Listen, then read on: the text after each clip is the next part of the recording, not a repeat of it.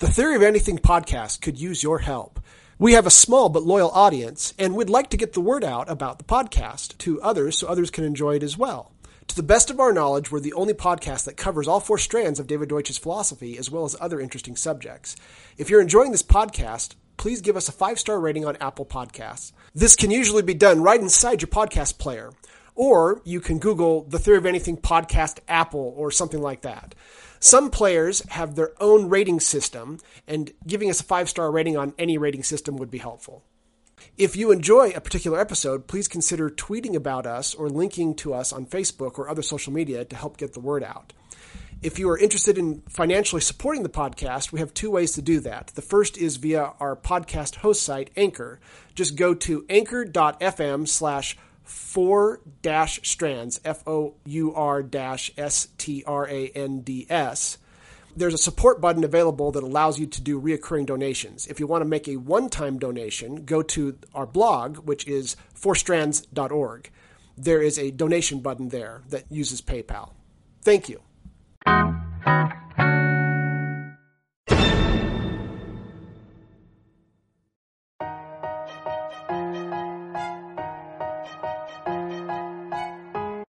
Right, welcome to the Theory of Anything podcast. How are you doing, Cameo?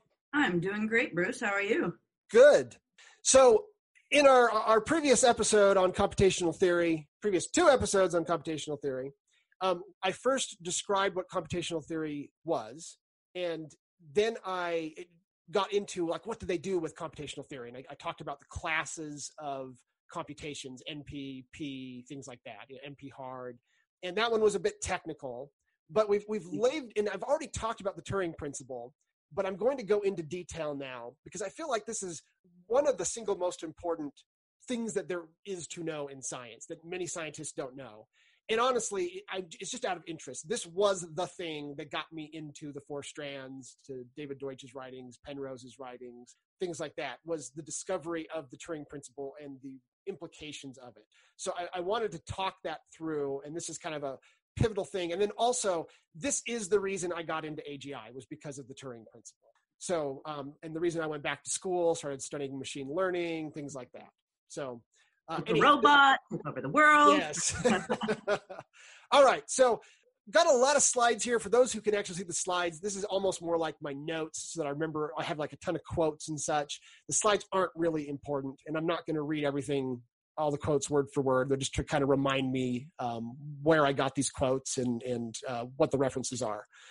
So um, let's uh, start into this. So we we left off with uh, this is uh, one of the previous slides that we we showed. Uh, what is the Church Turing thesis? It's, it's so I said okay. It, it could be thought of as it's not possible to come up with any sort of computational machine that can perform a logic program that a plain old Turing machine can't or maybe you could say Turing machines and their equivalent are the most powerful possible types of computing machines, and there are no more powerful ones out there that we don't know about yet. This is the Church Turing thesis. It's a scientific theory, it's not a mathematical proof, it's just a theory. There are no known counterexamples to it. Okay. Okay. And then I said, okay, what, what this means then is that all computational machines are functionally equivalent.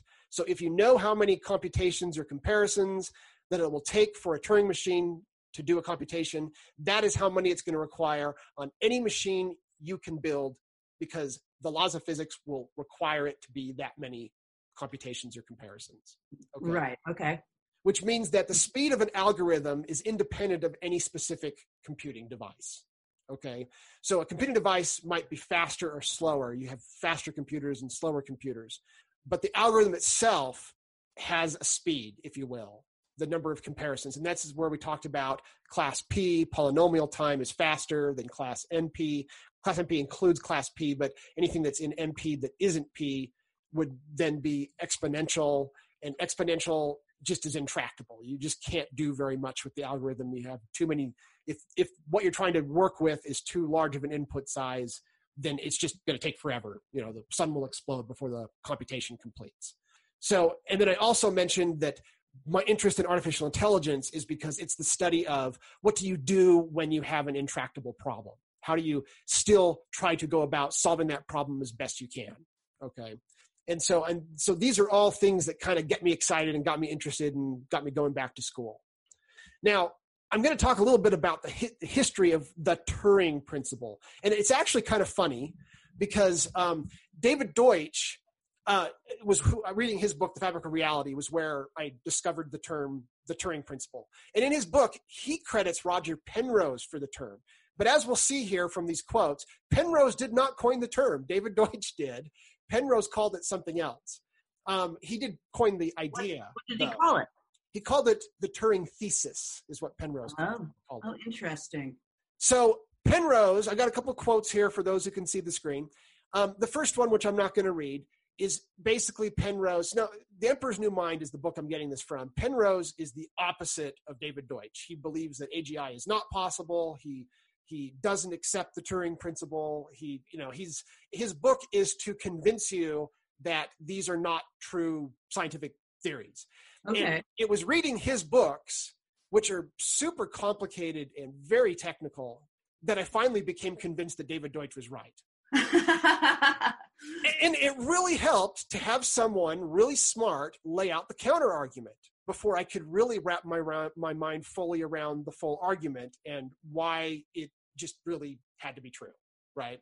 Um, so the first thing Penrose is saying in this first quote is he's saying, look, it's not that hard to show that a Turing machine is capable of performing any mechanical operation whatsoever, right? So he accepts that much that any mechanical operation you can think of, a Turing machine is a universal machine that is able to do that same mechanical operation. Okay. There's an app for that. There's a Turing machine app for that. Oh, is there really? No, I'm. I'm. I'm so computers are in fact Turing machines, right? They're, yeah, sure. So yeah, so I mean, there's there is an app for that. we, my family has an ongoing joke about like somebody needed a nail or a hammer, and somebody else said, "Oh, I think there's an app for that." Uh, I see. And the app store came out. So anything you can think of, there's probably an app for that somewhere. And I think, all right, I'm sorry. so, so that joke is actually very relevant to the point, right? The very fact that that a computer is universal, the very fact that a computer can do any mechanical operation whatsoever, is why they're completely versatile. Yes, you can have an app for everything. Right. Right. So, and, and this is really where we're going with the Turing principle. It's the idea of universality. It's the idea of a computer can compute anything that a computer can compute. That is what the laws of physics allows. Right. There is right. no anything else out there. Um, so now the second quote from Roger Penrose, he says, some attention has been turned to the matter of whether an actual physical system presumably including human brains, this is where it ties into AGI a, little, subject as they are to precise physical laws, are able to perform more than, less than, or precisely the same logical and mathematical operations as a Turing machine. So, in plain English, what he's saying here is we're turning our attention to do the laws of physics. Laws of physics are precise mathematical laws. So, does that mean that the laws of physics match what a Turing machine does? Can you simulate all laws of physics on a Turing machine? and can yeah. And since the Turing machine uses the laws of physics to operate, then you have just like I've showed you with those the previous episodes where one is equivalent to this one, this one's equivalent to that one. He's asking, is physical laws equivalent to a Turing machine, and is a Turing machine equivalent to physical laws? Right. Right. Right. Right. Okay. And now Penrose's answer is no, and I'll, I'll explain to you why he says that and why he's probably wrong. But anyhow, so he then goes on to say, and this is this is where he coins the idea of the Turing thesis, as he called it, or the Turing principle, as Deutsch calls it. He says the original church thesis is now seen simply to assert that mathematical algorithms are precisely the things that can be carried out by an idealized computer, which, from the definition of the word algorithm that is now usually adopted, becomes mere tautology. So he's saying churches, so you've got church Turing thesis, he's splitting them apart. He's saying there's the church thesis and there's the Turing thesis, that they aren't quite the same. That Church and Turing had a slight difference of how they looked at um, the Church Turing thesis. Church's was a mere tautology. He's saying, look, the, the Turing machine or the, the Church um, lambda calculus was the, his version of it.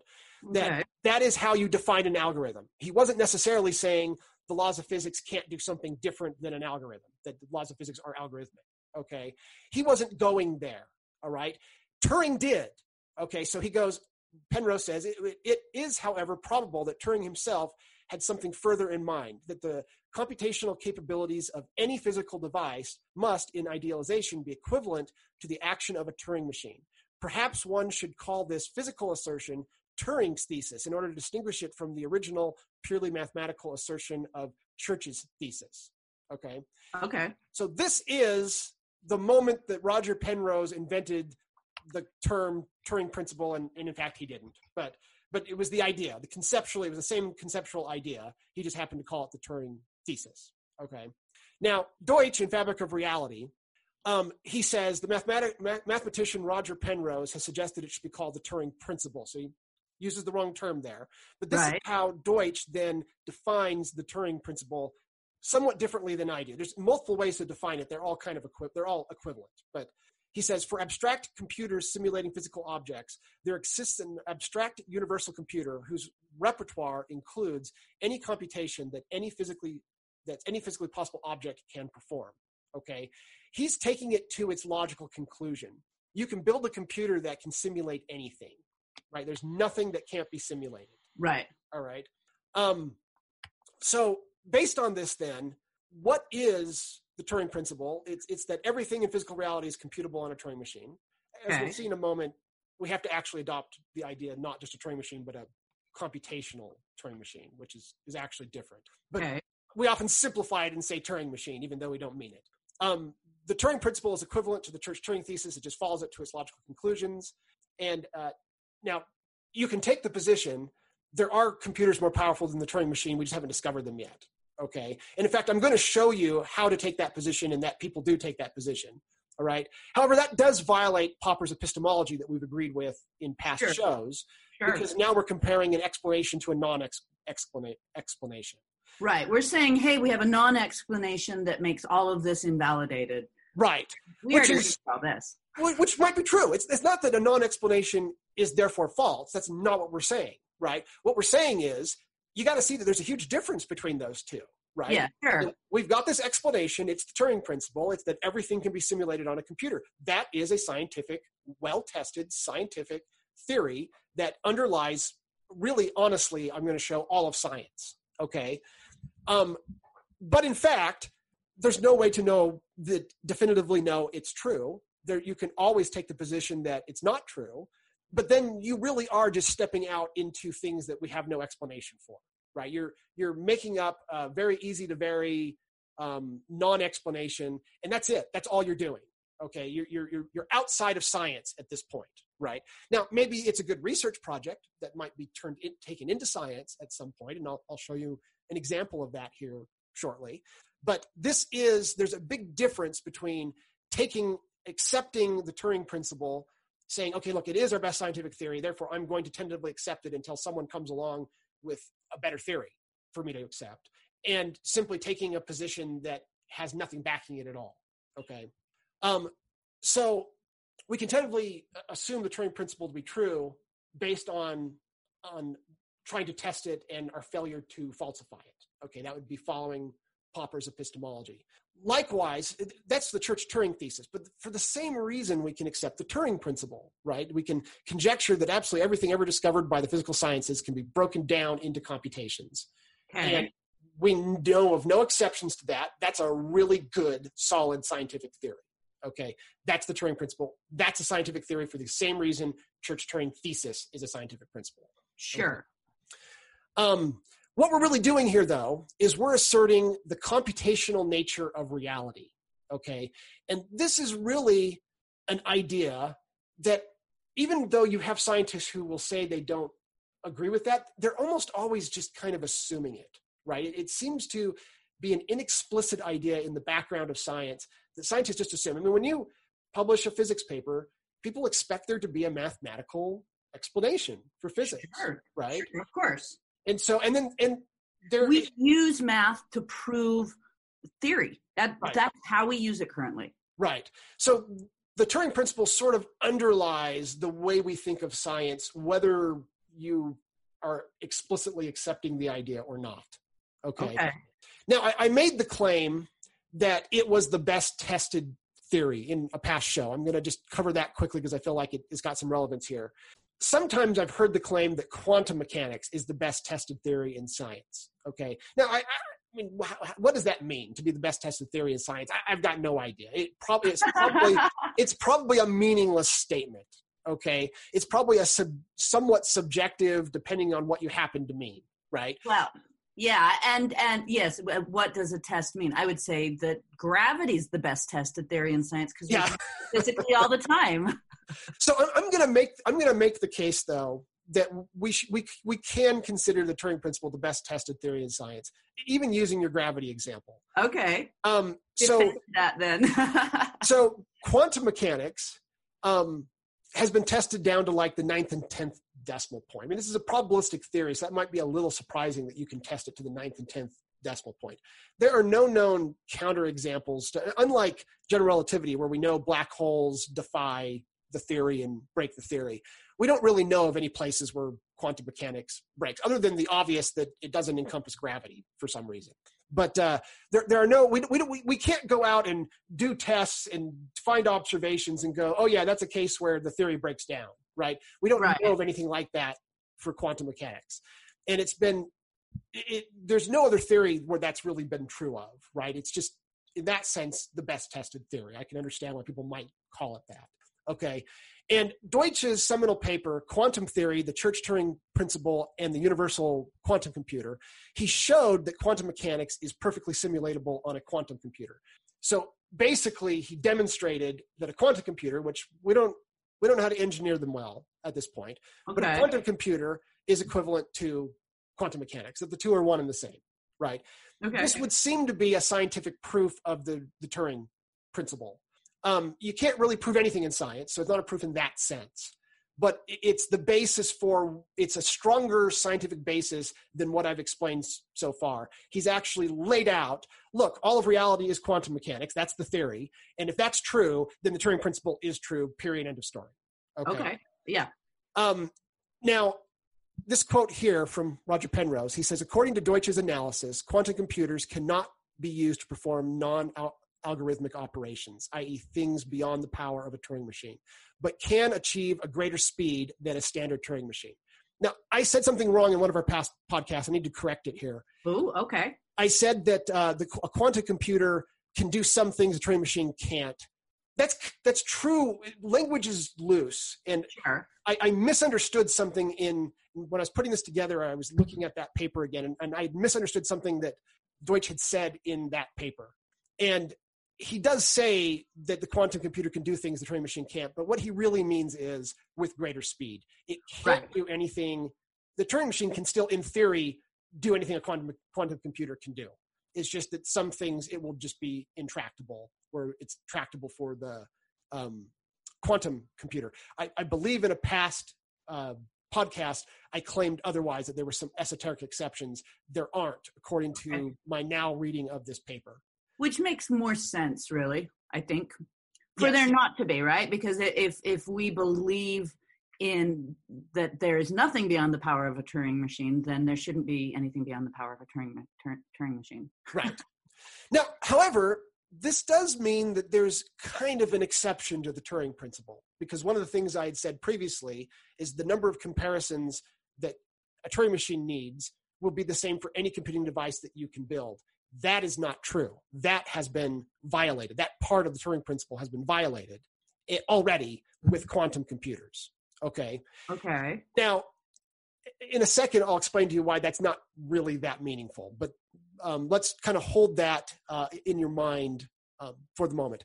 The quote that I just read from Penrose, though, he's a, he's effectively admitting that uh, Penrose Penrose is admitting that Deutsch's analysis um, rejects quantum mechanics as a possible way around um, the Turing principle.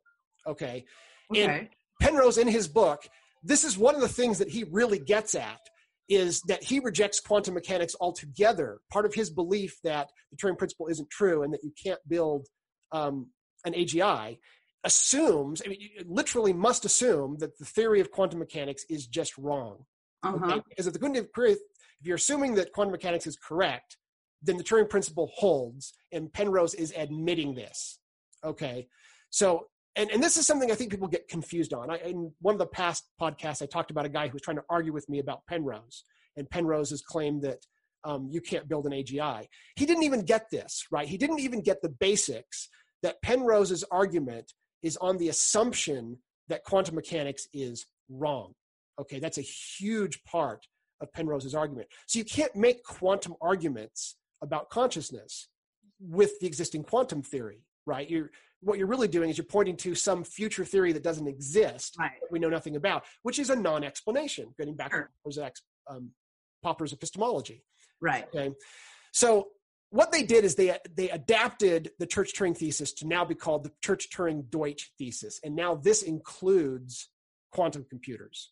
And this is why I, one one of the reasons why I said it doesn't really matter that they violated the Turing principle a little bit, because as it turns out, as long as if you can f- discover a physical phenomenon and it's still mathematical, right? Then you can go build a computer out of that physical phenomenon. And yes, it'll be able to do things a Turing machine can't do. And yes, that will violate um, the Church Turing thesis in a certain form, but it'll just make a new Church Turing thesis, one that's more powerful, right? Interesting. Okay. Okay. And so if that's all you're talking about, that still means we can build an AGI, for example right? It, it's it doesn't. It, you may not be able to do it on a actual current Turing machine style computer because it maybe it's intractable. But you we'll just build a quantum computer and then we'll build an AGI, right? It, it's, right, right. And, and Penrose does believe this. He does believe that even though he's denying that computers can build an AGI, um, he still believes we'll be able to physically build them at some point right? Because he, he's he's still a hard-headed scientist. Sure, of course, of course. And scientists believe in the potential of the future and are constantly looking at ways to build it out. Generally, right. However, it is important to note from this quote that Penrose is admitting that quantum mechanics is equivalent to the Turing principle, and he's just accepting that.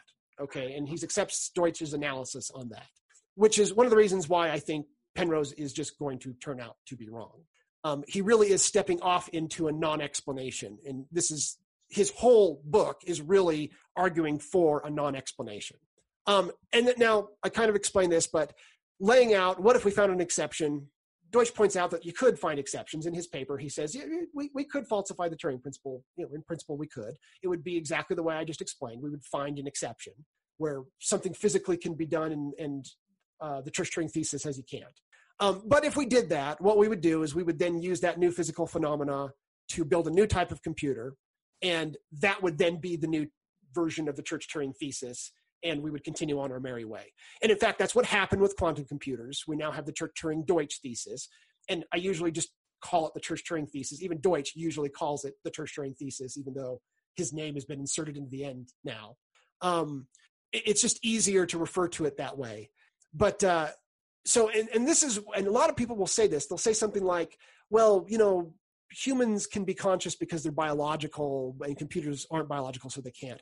Underlying that statement is the assumption that biology is somehow doing some sort of laws of physics that we don't currently understand right? Interesting yeah.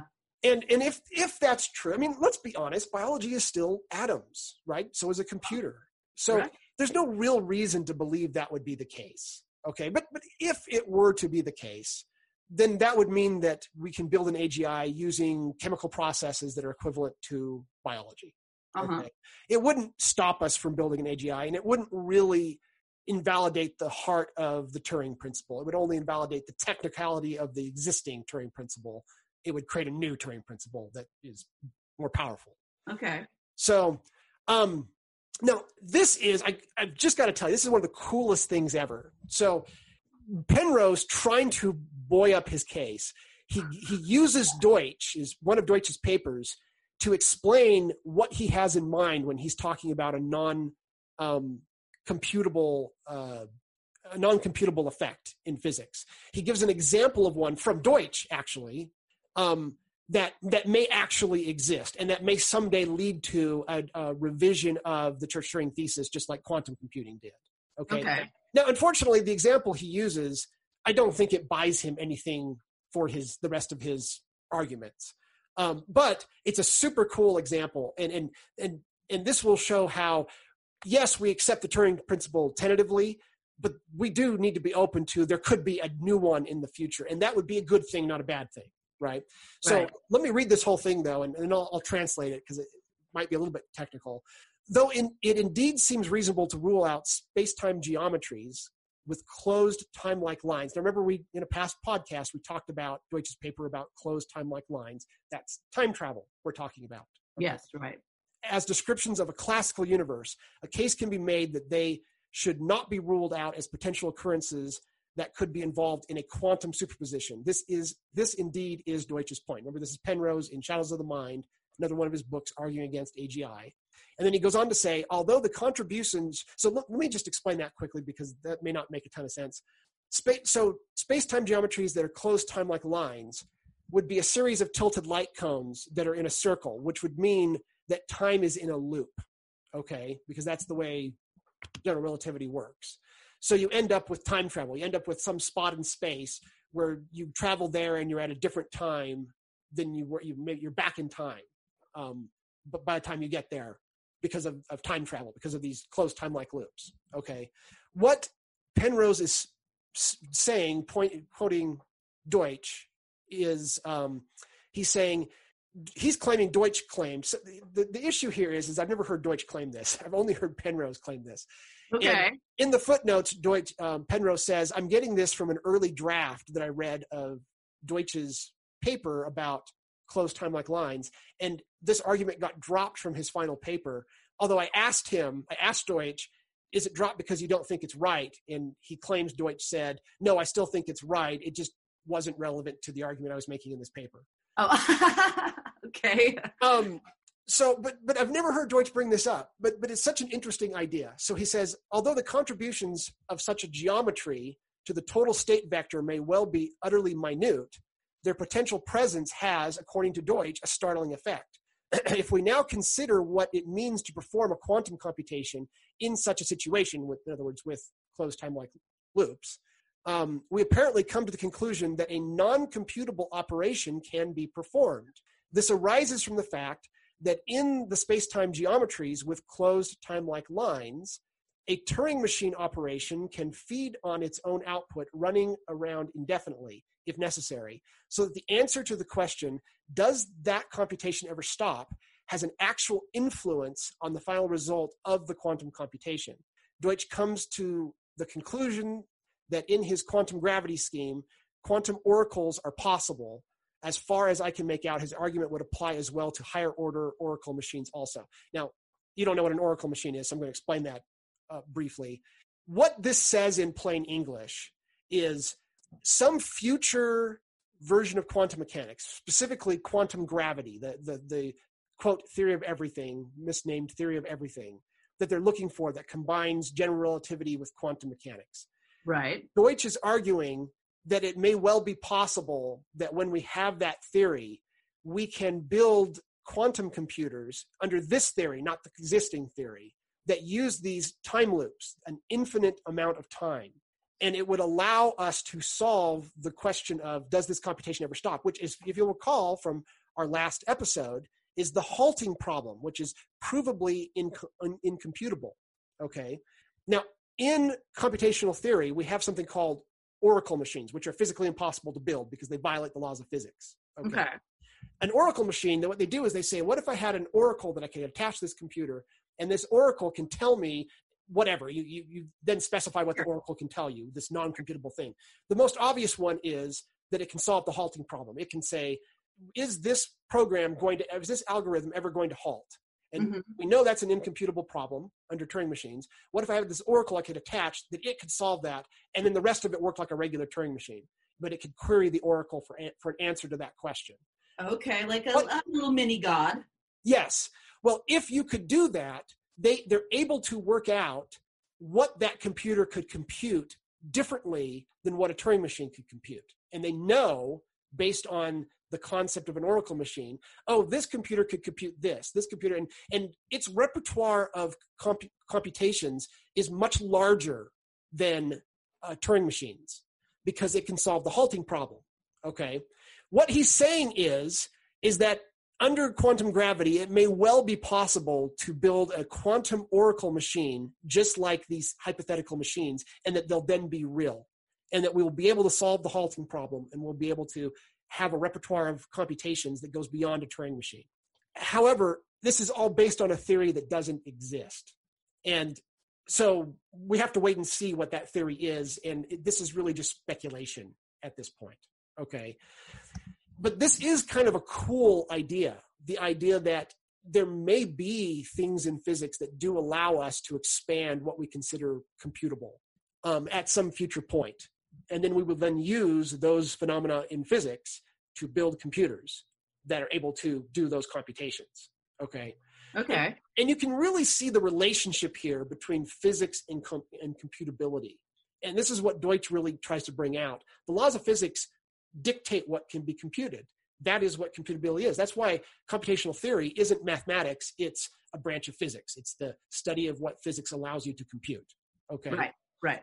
Now, here's the problem with Penrose's argument here. Um, I, I love this argument I, wish I knew if Deutsch still believed this or not, or if he gave up on this idea. I, I, can't believe he didn't go on to write another paper about it. Um, but uh, Penrose is, is he's, he's making the point. See, it is possible to come up with a, uh, you know, to discover some future laws of physics that allow us to, to have a non-computable um, operation. Okay, but this doesn't really buy him what he's after, right? He's right. he's, he's trying to somehow solve Gödel's um, incompleteness theorem. And the halting problem is the same as Gödel's incompleteness theorem. So this even maybe has the appearance of solving that incompleteness completeness theorem. But really, Gödel's theorem would then take that type of computer and then you could reattach Gödel's theorem to that type of computer. And it would turn out that you have a new sort of halting problem where, yes, it can solve the halting problem for a, a standard Turing machine, but it can't solve the halting problem for this new type of machine, right? And so there's no way around that. And so Penrose, this argument, even if you take it completely at face value, even if you just accept it as true, it simply doesn't buy him what he's after, right? And mm-hmm. elsewhere in the book, he admits this. Um, but uh, but he's really hoping for something that's incomputable in some stronger sense than this, because this is this type of non-computability is benign because it just means that you get to make a new type of computer and then it becomes computable. He's looking for something that's non computable in some stronger sense. Okay. Interesting. Um, now, it, it's it really is hard to imagine science not starting with the assumption of mathematics and computability. Okay, can, can you imagine someday scientists announcing we found this strange phenomena that apparently can't be described mathematically? Uh-huh. Okay? It closed time like loops, everything that Penrose just explained in that past thing, those can all be described mathematically, right? We understand the laws of physics, we can lay out explanations for them. To go one further to what Penrose is after, it seems like what it really would be saying is, oh, we found this phenomena and there's just there's no way to even describe it mathematically, right? Because it's, it's non-computable in that sense. That would be a much that would not be a benign claim, right? That would be a much different sort of, of claim and in fact, we actually view the maturity of science like social sciences we don't consider as strongly science as physics right and, and the reason why is because social sciences are far less computable than um, physics is right there's sure. they're not a strong mathematical theory so they actually feel to us less scientific and in fact are less scientific yeah in part because they they aren't well laid out mathematically they aren't computable yet. We don't know. Parts of them maybe are, but we don't know how to compute those. Therefore, they're far more hand wavy and fuzzy, right? Um, we don't understand them as well as what that really means. If you can't if you can't write a program that simulates the phenomena in question, it actually is considered less scientific. It's not. It, it means we don't really fully understand it yet. Sure. Right? Sure. Okay.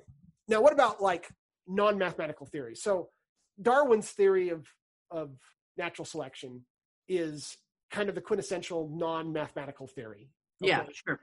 But nobody would doubt it's algorithmic, which really just still makes it mathematical, right? It's a series of steps. You've got, you know, you've you've got um, in its in its current form with neo-Darwinism, you've got these replicators. They're trying to replicate. They're competing with other replicators. Um, the ones that are best at knocking out the other replicators and replicating themselves. Those are the ones that survive in the pool, and the rest disappear. And you know, they the out. Um, this is really all certain steps, and it's algorithmic. And so you can see that there is a algorithmic nature even to non-mathematical theories. And in fact, when DNA was discovered, that ended up being a huge part of of Darwin's theory, you know, modified theory in the future was working DNA into it. Genes on DNA, they are digital information. And in fact, genes are like Turing tapes, right? I mean, the the, the quintessential non-mathematical theory of evolution we already know it's a computable theory. We just don't understand exactly what the computable algorithm is, right? It's we don't fully understand it yet, but we know it's a computable theory, right? And so I don't think you can use that as a as a counterexample in science. So I, I can agree with that.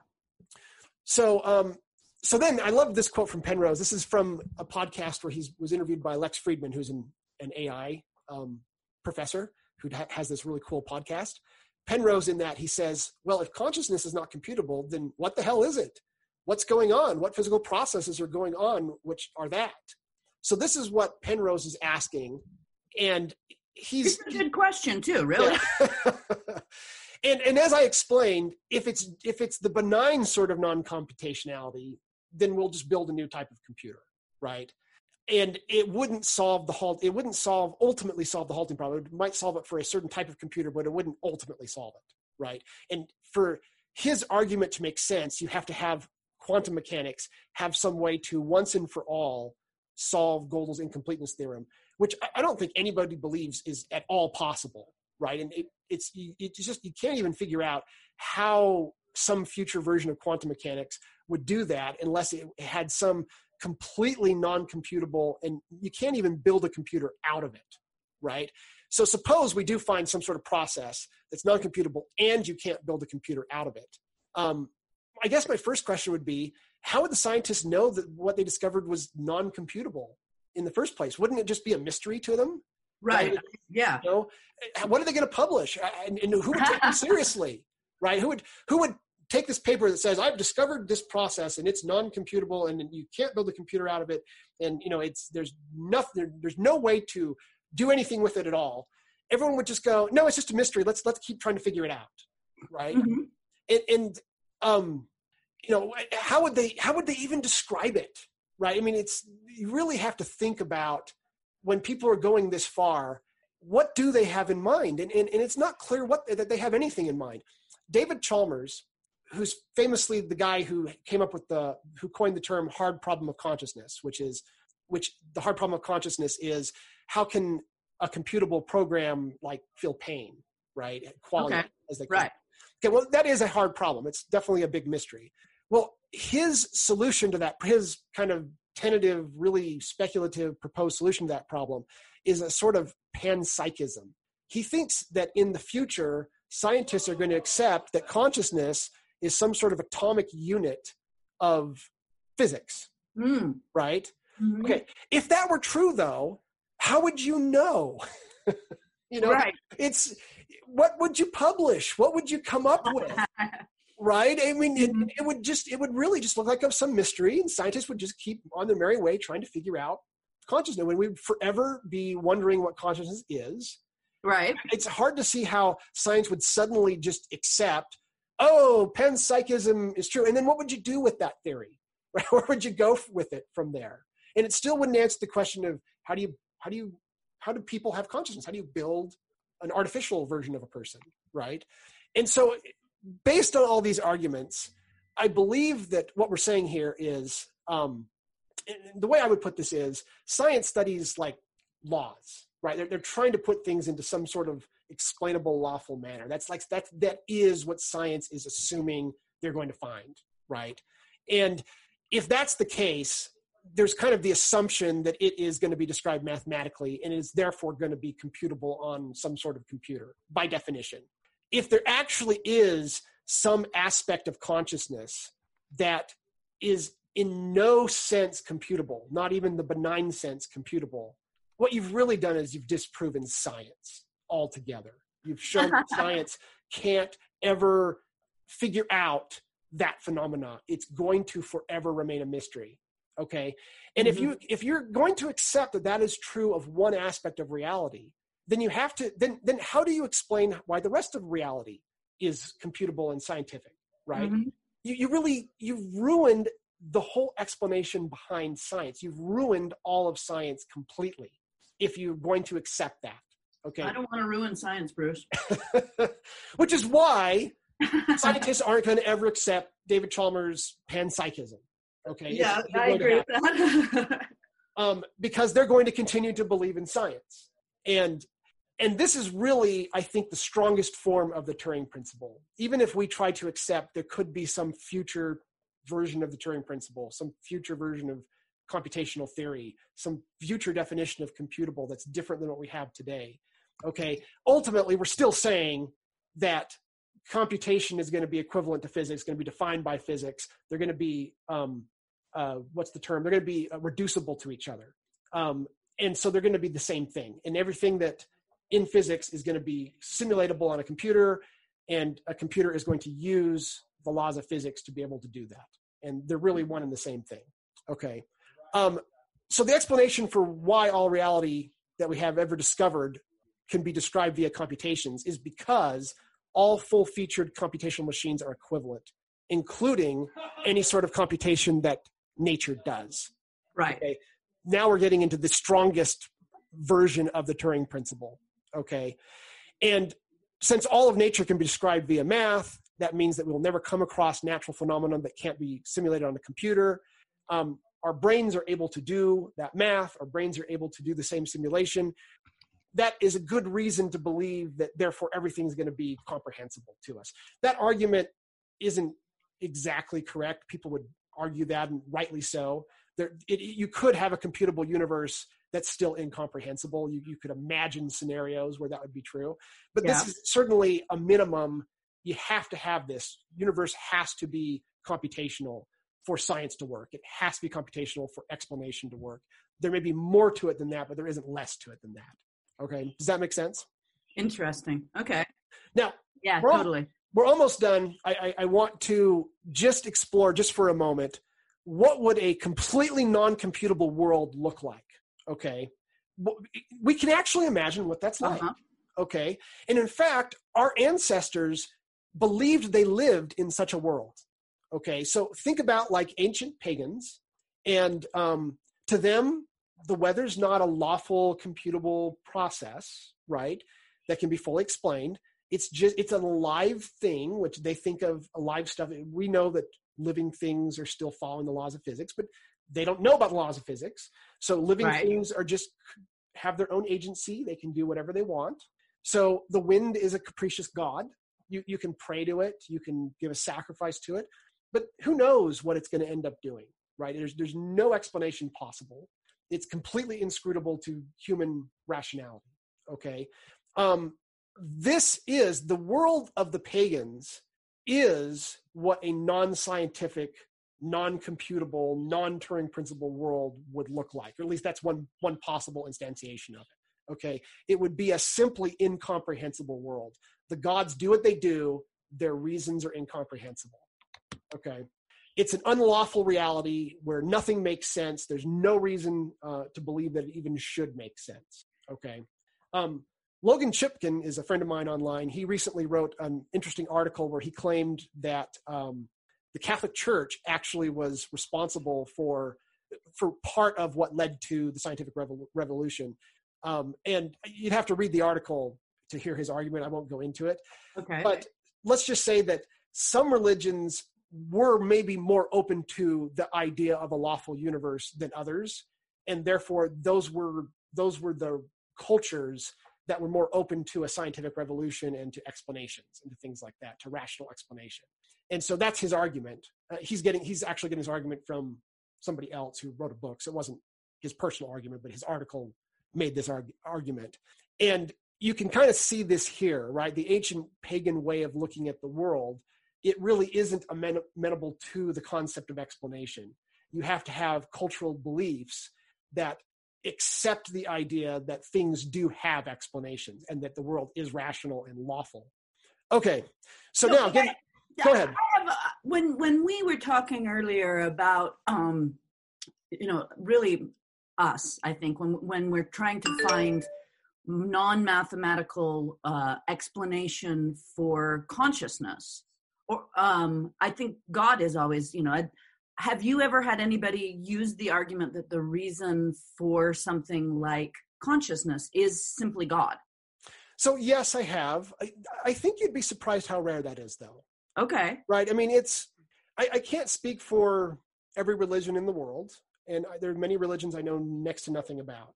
Um, but um, the Mormon religion, they don't call themselves that anymore, which is what, what my religion is, and Christianity in general, Mormonism is part of Christianity, both have such a long rational history.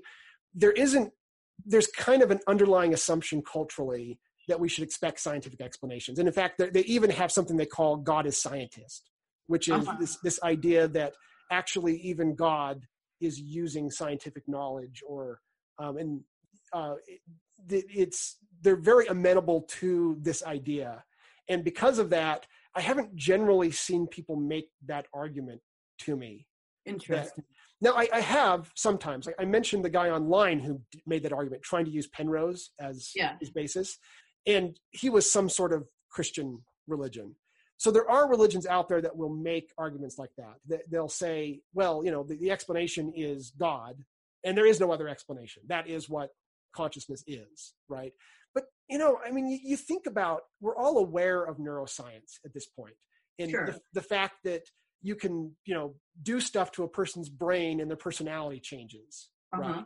And so we're we're we're all sort of expecting there to at least be mostly um, a scientific explanation for consciousness. And because of that, I mean, like whenever I bring up my interest in AGI to even really devoutly religious people, I, I, I, I could not, I can't even tell you, other than online where you can find any kooky idea you want. I can't think of any examples where somebody said, "Oh, that's not possible because of God." Um, I, I've I've had numerous people argue against the Turing principle, and just they simply don't believe that they, they see it as limiting in some way, but they're not really necessarily saying it because they're arguing against AGI, right? And so I, I think that even religious people have generally a very open-minded view. We we still live in a Western culture, right? And maybe it's different in non-Western cultures. I don't know, but even non-Western cultures are so westernized today. They still have to rely on scientific theories to build societies and things like that. Um, I just think that people in general just accept it, right? They they they they know AGI is coming there's very few people who just simply completely deny it as far as i can tell. Now okay. i do think that there's some interesting things. I have had a people few people argue with me well maybe the brain is more like a transmitter and the actual consciousness exi- exists in the soul. But then I'll, usually point out to such a person well aren't you really just moving the computational nature to the soul then? And they usually accept that. They say oh yeah okay i, I see your point. Uh, so you know I'm, I'm saying the mind's in the soul but it's still some sort of scientific process that's taking place. Um, members of the Church of Jesus Christ of Latter-day Saints, the formerly known as the Mormons, they actually um, believe that there's no such thing as non-material matter, which gives them a, a, somewhat more scientific worldview. They do believe in something called intelligences, which maybe goes against some of what I'm saying here, but it's so, it's so vaguely defined that most of them don't have any real problem reconciling it to the type of science I'm talking about. Mm-hmm. So I have found that there's just zero pushback. Really, I, I just I feel very comfortable just talking about stuff like this to no matter how religious a person is. And I, I, it's hard for me to even imagine somebody pushing back against me, to be perfectly honest. So interesting. Okay, yeah, I was just curious. Has your has your experience been different? Um, yeah, I mean, I well, and I as as somebody who identifies as non-Christian um, and and maybe ha- carries some bias from having grown up LDS, um, I I generally see, and it maybe is more culturally like this. I mean, we we always are hearing so much hype about even people denying Darwinism and and you know wanting to teach cre- creationism it feels like there's this kind of cultural push to move back away from rationality. And so, definitely, when you look at something like consciousness, you know, if we can't even agree on things that we have what I proof not being the, the right word, but evidence that is strong. It's really hard for me to ma- to imagine not seeing pushback on something like this. That's almost more conceptually that we're a long way away from having good evidence, you know, mathematically or or what we consider scientifically. You know what? You caught me red-handed. I'm going to have to back backtrack a little on everything I just said. so when I was when I was young and I was growing up in the LDS Church, um, I'm still a devout practicing member of the LDS Church. Uh, people who are listening to the show know that about me, and that's one of the reasons why I'm so religious friendly. Um, and the LDS Church is actually very religious friendly to other religions. I, I think people don't know that. They kind of have a reputation as the proselyters. Mm-hmm. They have very, very positive views of other religions. I will agree with that. Yeah. Um, so uh, growing up in the LDS Church, it did used to be that there was an almost expectation that you would disagree with Darwinian evolution. Yes. And um, that was true up until maybe I hit college, and then there was a shift that took place. It, it was like the the the late '80s. Yeah, I, re- yeah. I remember it, Bruce. I, I yeah. there was like this. It was about the time that it, it almost was borderline to start drinking Coke. So they might have been intertwined. I don't know. Yeah, it's it's Darwinism and Coke are definitely intertwined. A little bit of caffeine and some some Darwinism. and today, people my age and younger pretty much just accept evolution, right? Now, they may accept some modified version of it, right? right. Or something like that. But they accept enough of it that you can interact with them on evolution and there's zero pushback. Yeah, now, I agree. I agree. People older than me within the LDS church today still have problems with it.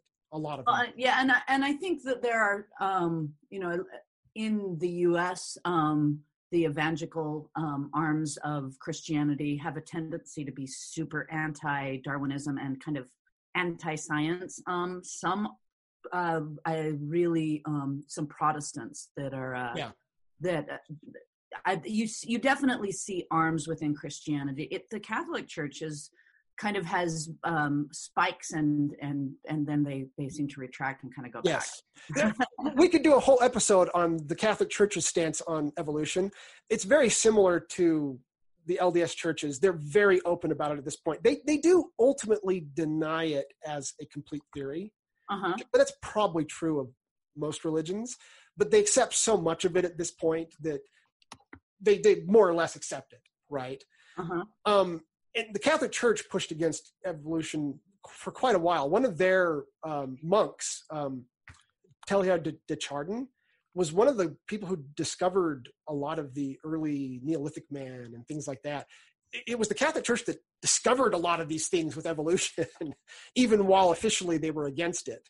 Sure. And I think that was part of why they changed over time is they had their own monks doing research into it and finding stuff about it and making advances in it and things like that. Um, sure, sure. You pay Galileo to do research, and then you lock him up when. Uh, right, and and you know what? Galileo was was very devout Catholic. Right? Sure, he was. He, he was he was a Catholic zealot. Right? Yes. I mean, it's so it's complicated, right? I do think religion is complicated when it comes to its relationship to to science. It's nowhere near as simple as the media makes it look right? And the reason why the media makes it look this way is because you, there is this branch, particularly of evangelicalism, that is so fundamentalist and simple minded about it um, that is non representative even of Protestantism, in my opinion. But uh, they're the fun ones to go put on the media, right? Sure. Now, it's it's complicated. So the LDS Church has a relationship with evangelicalism, which is itself complicated the, the LDS Church on a regular basis picks up doctrines from evangelicalism and then discards them over a period of time. And one of them was Darwin, its stance against Darwinism. Uh-huh. Okay. That actually came out of LDS Church picking up evangelical doctrines and then eventually discarding them. Okay. There was even a short movement of D&D is satanic that still is around in evangelicalism and Mormonism picked it up for a few years and then just discarded it. I, I, I remember that period period as well. right. And um, it's actually really interesting to watch because it makes sense that religions would borrow from each other and would intertwine in interesting ways. I've actually been very comfortable with how quickly the LDS Church discards some of these crazier evangelical doctrines that don't make sense, right? The, the evolution one did last for quite a while, um, but it, it, it got discarded, right? I mean, and, and, it never became an official doctrine in the sense of um, th- there was definitely a cultural you should not believe in evolution, but but I remember a guy in my my congregation, my ward growing up, who was an evolutionist, and I remember reading, um, or you know, Orson Scott Card, who's a uh-huh. famous Mormon author, and he believed in evolution. I can't think of any time there that there weren't substantial forces within the LDS Church that believed in evolution and were championing it. Right? They may have been the minority at one point, and now they're kind of more the majority at this point. But um, there was never it never got to the point where that view got stamped out. Um, doctrinally speaking, it was always left kind of open for you to make your own opinion. Right? Yeah. Okay, so that's that's my that would be i mean like I, I, there are probably older members of the church that would have a problem with agi for exactly the reasons that you're laying out. Um, they're not the people that i'm going to interact with very often. They're not going to be in my circle of friends right? Because they're not my age. Sure, sure, and i guess that's why i feel like i've just got no problem talking about stuff like this. I, I think that it's just accepted it's considered completely legitimate to do research into it that there just are no religious concerns with it at this point. All right, let me let me wrap this up. I've got a couple more slides, and this will tie into AGI now, since we're kind of talking about. N- I got us. I got us way off on a side. Yeah, it was an interesting aside, though. Yeah. um, so Penrose, in his in Emperor's New Mind, he says, "I shall argue strongly that there must be an essentially non-algorithmic element in the action of consciousness." Okay, so this is his viewpoint. He then goes on to argue, and I've shown you some of his arguments, but he goes on to argue consciousness isn't describable by classical physics. Consciousness isn't describable by quantum mechanics. He even argues consciousness isn't describable by quantum gravity. Okay. Right. In his interview with Lex Fridman, he openly admits, well, actually, quantum gravity is not going to work either. Like quantum gravity, we know enough about it at this point that we know it's not going to be what I'm looking for. Right. Right. Um, he gives the example of quantum gravity maybe allowing something non computable but that's not really what he's looking for either he's just trying to he's trying to bolster bolster his case by showing there is such a thing as non-computable in physics it's not a silly idea but it's the wrong type of non-computable unfortunately for him right okay. it's, it's the benign type that he's giving a, a, a description of um, he says that there's going to he believes that there will be some elements of a future theory that will be non-computational and that it's going to solve consciousness using these non-computable elements. Okay. Okay. And this non-computable element will violate Gödel's incompleteness theorem. His whole argument is computers can't violate Gödel's incompleteness theorem, and therefore they they shouldn't be able to do what humans. He thinks humans can violate Gödel's incompleteness theorem. In fact, they can't. Okay. There's there's no sense at all in which humans can violate Gödel's incompleteness theorem. His whole argument is on a flawed foundation okay but since he believes humans can and he believes computers can't he's looking for this quantum physics future theory that's beyond quantum gravity that will somehow be able to solve Gödel's incompleteness theorem in some final way that even the example of the close time loops can't. Okay. It's hard to see how, if they even found this, how he would write a paper to describe it, right? It's, he's looking for something that ultimately would disprove all of science. And that's why it really strikes me as just a waste of time, right? It's it, it, he's he's going down the wrong path for this, in my opinion. Now, is it possible qu- that we'll need quantum mechanics, quantum computers, or quantum gravity computers even to build consciousness? Yeah, that is a possibility. There's reasons why it seems unlikely, though. We understand enough about quantum physics that um, we know that quantum phenomena can't really exist in the brain, right? At least based on our best current understandings of how you engineer quantum phenomenon.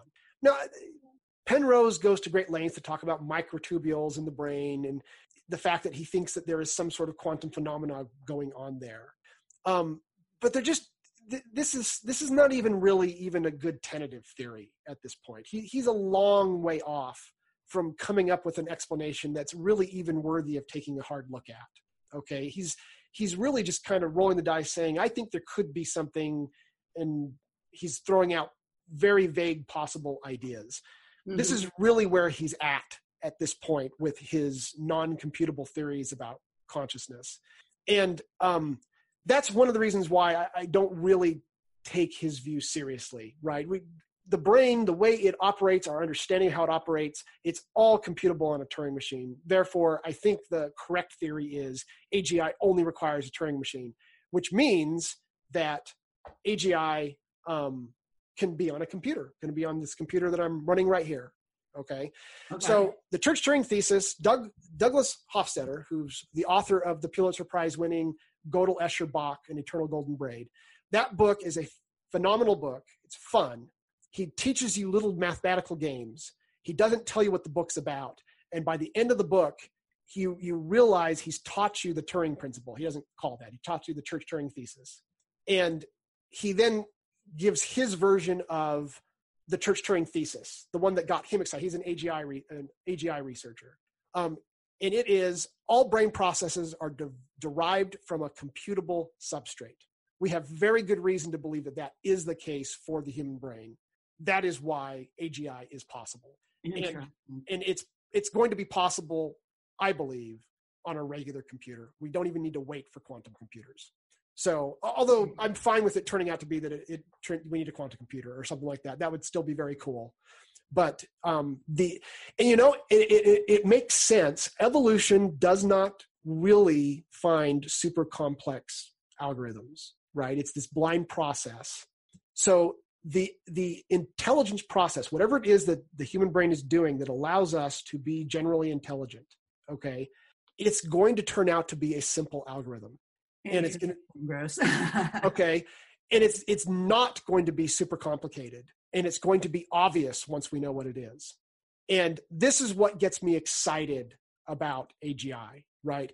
I think there's it's treated in such a mysterious way getting back to your question about religion. Mm-hmm it's treated even by atheists, even by scientists, it's treated in such a mysterious way. The real truth is we just haven't discovered it yet, and it's going to be easy. Okay. That's what gets me excited about trying to study AGI. Now, admittedly, I, I don't really know which direction to even start researching. and that was why that was why I went back to school and started studying machine learning. Machine learning, as we're going to see in maybe our next episode, is not AGI. It's not even a path to AGI. Yes, right. But it is a path to understanding computability. It is a path to me learning to program. Uh-huh. Um, I do believe, and I, I, know this is heresy to some people who um, really follow David Deutsch. I do believe it actually does do a very limited form of knowledge creation. Okay, it's super limited. Um, and so it may even give us some really basic hints towards AGI. But there are so many, they're, they're in so many ways, they're just a completely different branch of study. Um, and I decided to go into that in part because I wanted to seek a job in that field. I thought it would be interesting. But my real interest is trying to figure out what, what, what is intelligence? What is general intelligence? What is it that the human brain is doing that instantiates as software the mind? What is that algorithm that allows us to learn anything? Um, to be a general learner. That's AGI is artificial general intelligence, right? We may not be artificial, but we are general intelligences. And in our next episode, um, if it goes the way I'm hoping, we'll have um, uh, two friends of mine who are researching AGI and probably know more about it than I do and uh, we will ask them questions and we'll talk about something that Deutsch calls a universal explainer, which is the idea of general intelligence is able to explain anything. Okay, just as a computer can be universal, you have non universal computers that can't do every algorithm. Then you have a universal computer that can do every type of algorithm. Um, there's something called a universal explainer, which is able to explain anything. And that's what a general intelligence is, is a universal explainer. Okay and at some point humans made this jump to the ancestors of humans in evolution they were originally animals. Nobody doubts that. And at some point something happened and some sort of jump to universality took place. That was the algorithm that we're seeking whatever that was that jump was. And that's why you suddenly see just out of the blue you suddenly see humanity just pop onto the scene and they almost immediately start having culture. They're like us. Mm-hmm, right. right. Have, you, have you ever seen the movie um, uh, Forgotten Cave of Forgotten Dreams? No. You need to come over to my house, and I have to show it to you in 3D. So you have to actually come Okay. over to my house because what it is is they discovered a 30,000 year old cave with ancient artwork on it from 30,000 year old humans, and the humans were very clever because because they had culture just like we do. They were universal explainers just like we are, right? And they used the surface of the cave, the 3D surface of the cave, as part of their artwork.